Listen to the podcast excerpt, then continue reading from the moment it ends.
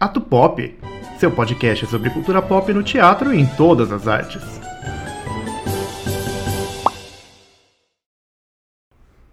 E hoje vamos falar sobre Walter Benjamin e o texto A Obra de Arte na Era da Reprodutibilidade Técnica.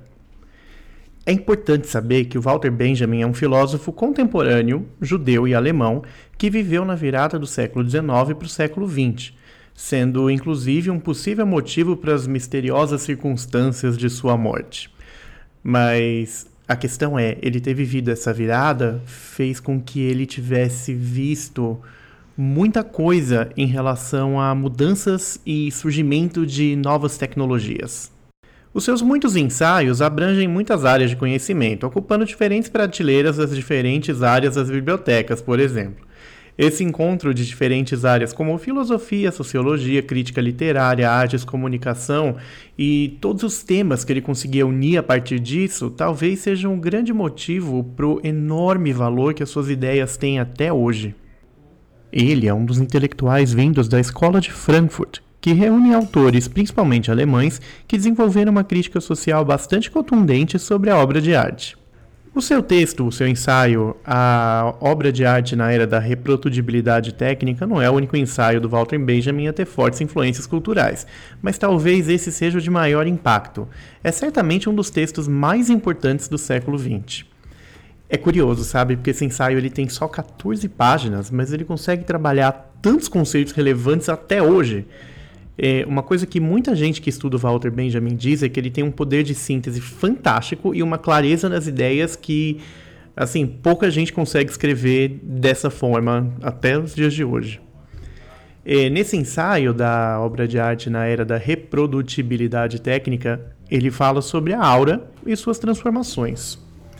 Ele começa pontuando as diferenças das artes antes e depois da Revolução Industrial e principalmente do capitalismo ele começa falando sobre a reprodução, e especialmente da reprodução em massa da arte que aconteceu com o surgimento do cinema e da fotografia. Vamos voltar no tempo para isso ficar mais claro. Antigamente, tínhamos estátuas, quadros, esculturas que não eram reproduzidas. As obras eram únicas, não havia tecnologia para isso, para fazer é, cópias dessas obras de arte. As estátuas gregas, por exemplo, tinham até um valor de culto. As pessoas se uniam em torno delas para cultuá-las. Isso fazia com que elas tivessem aura, um ar autêntico. Ele defende que a aura é o aqui e agora, é algo que todos os seres vivos possuem, é a possibilidade da autenticidade. Aura são todas as camadas que compõem o valor da estátua, o mármore do que ela é feita, o contexto histórico na qual foi criada, a religião por trás, a sociedade que ela representa. Esses elementos que lhe conferem a autenticidade são o que compõe a sua aura, o valor que vai além da exposição. Agora, será que a aura resiste à passagem do tempo? Digamos que a gente vá até a Grécia ou a um museu, por exemplo, e a gente vai olhar de perto uma estátua grega. A gente vai remeter à época, a todas essas camadas presentes que a gente acabou de falar aqui. Então, o valor ainda está presente. Agora, chegando na era capitalista, onde tudo se reproduz, onde existe tecnologia para transformar a arte em produto, para massificação e com o grande objetivo do lucro, a aura, de acordo com Walter Benjamin, é destruída. É possível, por exemplo, fotografar um quadro num museu e distribuir essa reprodução da obra para milhões de pessoas, então a peça deixa de ser única. Ela é um acontecimento coletivo. O valor de culto não existe nesse caso. O que existe é valor de exposição. Para entender melhor o valor de exposição, pensemos no cinema e na fotografia.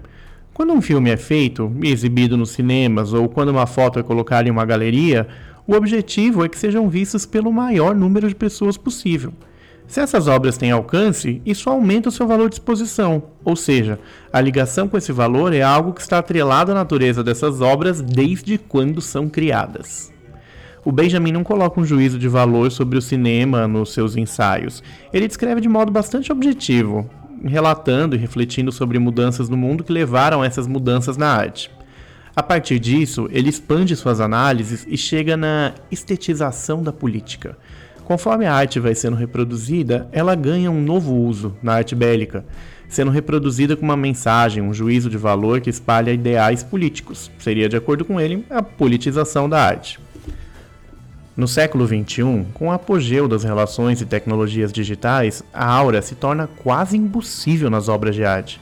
As obras já nascem em um contexto de reprodutibilidade.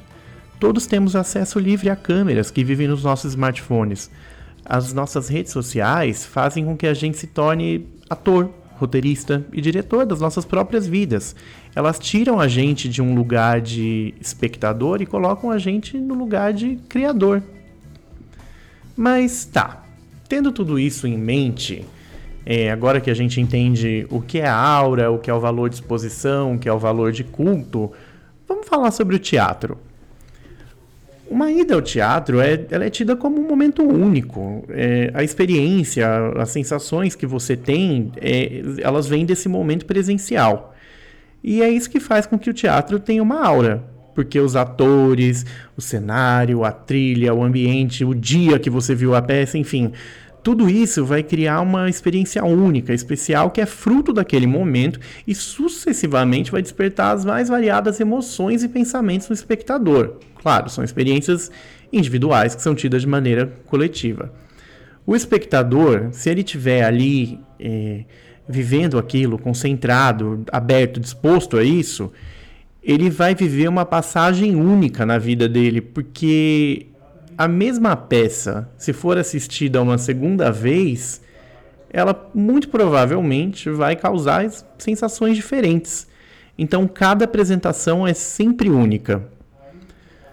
Bom, talvez tudo isso aconteça porque existe uma relação de intimidade, sabe, entre o que é a aura é, em consequência de tudo que são emoções e pensamentos do espectador. Então existe uma aura teatral que se encaixa na aura, na aura humana, como se fosse um encontro de auras que acontece naquele momento. Ou seja, o teatro, diferente do cinema, ele favorece a criação da aura. O cinema, teoricamente, tem elementos muito próximos do teatro, mas o fato é, é os filmes eles são reproduzidos em massa. É, a experiência ela é tida em massa, ela é tida simultaneamente em muitos lugares ao mesmo tempo. Um filme não é distribuído numa única sala, numa única cidade de um único país acontece no mundo todo. Então a possibilidade de aura talvez já não exista tanto. É, mas aí isso torna, sei lá, é muito incrível, porque parece que traz a, é quase que uma terceira reflexão que é falando sobre o teatro em tempos de pandemia. E eu sei que eu estou falando muito isso nesse podcast, mas é, será que o teatro online, o teatro nesse momento de distanciamento social, ele tem essa aura ainda?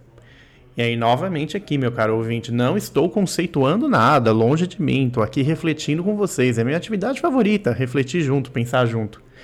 É, mas, por exemplo, porque o que acontece? Nesse momento de pandemia, muitos grupos disponibilizaram gravações da, das suas peças que foram reproduzidas é, no YouTube ou, enfim, outras plataformas de streaming para que pudessem ser consumidas em casa. E aí, será que o fato de disponibilizar uma obra teatral para muitas pessoas que não estavam ali naquele momento presente, tira o valor, tira a aura dela? Ou mantém, porque é uma obra teatral? É uma obra que foi criada nesse contexto. Agora, já nas experiências teatrais que são transmitidas ao vivo, da, das lives, é, enfim, das peças que, que estão realmente ocupando essas plataformas eh, tecnológicas digitais para continuarem, enfim, existindo, não deixa de ser uma experiência única, ao vivo, que está acontecendo no momento presente, despertando sensações no, no espectador.